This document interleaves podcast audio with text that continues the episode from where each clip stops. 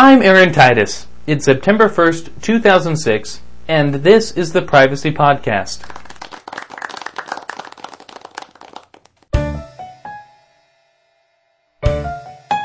Welcome to the Privacy Podcast. I'm Aaron Titus. I'm podcasting sort of live from my bathroom facing a row of towels. It's the quietest place in the house, and significantly, the most private.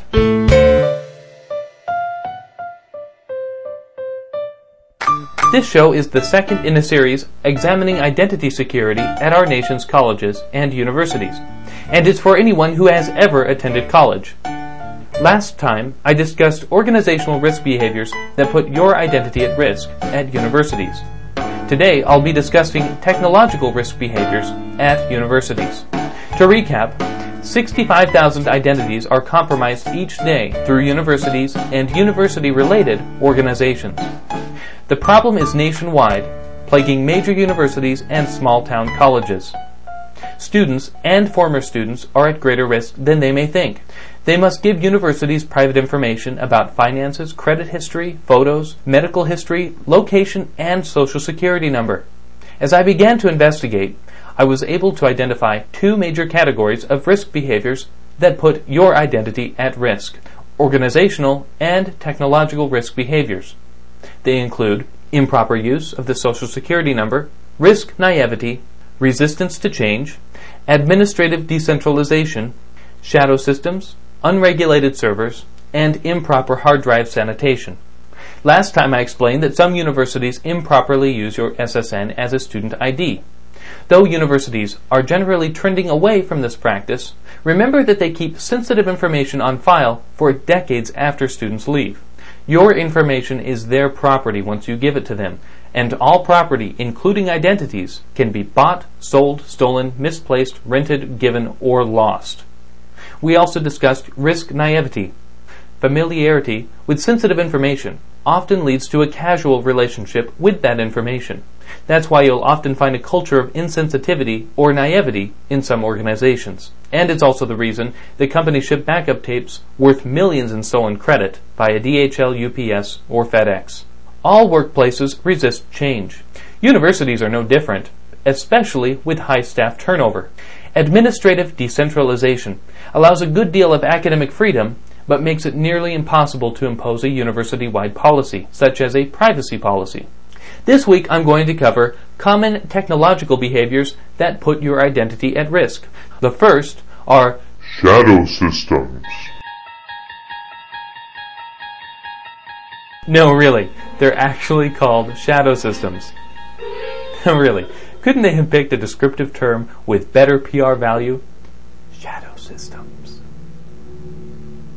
Shadow systems are parallel databases that departments, third party vendors, or even faculty copy from the main system and maintain separately. They can be sophisticated databases under high security or simple Excel spreadsheets on a personal laptop. Nobody knows how many there are, since a faculty member can create a new one at any time. These casual databases are the most dangerous because they're often the least secure. Here's a perfect example of an insecure shadow system. A while ago, I did a simple Google search and found that the Sigma Chi fraternity at the University of Idaho posted personal information of 2,622 current students and alumni. At least 1,600 of the names were clearly dumped from a university database. The list included names, addresses, phone numbers, graduation dates, high schools, transferring colleges, and an indication if any of the alumni had ever been expelled. Almost all of the information is sensitive and much of it is confidential. The next problem is unregulated servers. Most universities spend millions on IT, with a small army of IT professionals vigilantly guarding the core systems. But some professors or third party vendors put servers outside that core. Hundreds of them. They're often for legitimate academic use on a tight budget, and in a university environment where information must flow freely, they don't want to be hampered by security. These servers are difficult to track, even more difficult to regulate, and impossible to eliminate. But here's the problem. Many professors will also post confidential student information on these servers. Outside the core and unprotected by firewalls, they are particularly vulnerable to hacking. I interviewed one university official, and here's how he explained it. ISS went out and uh, discovered, I guess is the best way of putting it, over 250 systems outside the core that contained confidential personal data on them and has been working to secure them behind firewalls in the core and the data center. What? Over 250 systems outside the core that contained confidential personal data on them. More than 250 unregulated servers with confidential information that they've found. Nobody knows for sure how many there are, and nobody knows how quickly they're multiplying. The final technological risk behavior I'm going to cover today is improper hard drive sanitation. As you probably know, when you delete a file, it isn't actually deleted. Only the table of contents is erased so the computer can't find the file. Unless the hard drive is properly sanitized, it is possible to recover almost all data.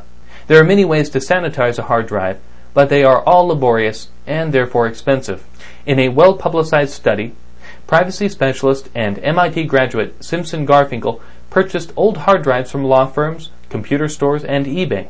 235 in all, part-time and on a budget of less than $1,000, he was able to recover thousands of credit card numbers, detailed financial information on hundreds of people, confidential corporate files, and thousands of emails and personal journals. Though it seems that my school follows a strict sanitization protocol, not all schools have them, and even if they do, they're very difficult to enforce in a decentralized campus. Here's this episode's privacy tip. Whenever you give your address to an organization, include a unique code, such as a bogus apartment number, in your address. That way, you can tell where your junk mail is coming from and who sold your address to whom. For example, if you're ordering something from Acme Company and live at a house at 123 Main Street, add a unique bogus apartment number that will uniquely identify Acme Company. If you're ordering something online, it's even easier. You can actually put the name of the company in the address to line. Then, just make sure you keep track of all the codes and bogus apartment numbers in an Excel file. Once you start keeping track, you'll be surprised at how many places you share your contact information. If you have a question or comment about privacy, email me. Privacy at aarontitus.net. That's A A R O N titus.net. Statistics are from California-based privacyrights.org. Today's music is Liahona by Croatian artist Dale, online at podsafenetwork.com. And though I can't vouch for the words, I like the music. Baba Ganoush by Josh Woodward at joshwoodward.com and podsafemusicnetwork.com. Sort of live and sleep deprived from my bathroom, this is Aaron Titus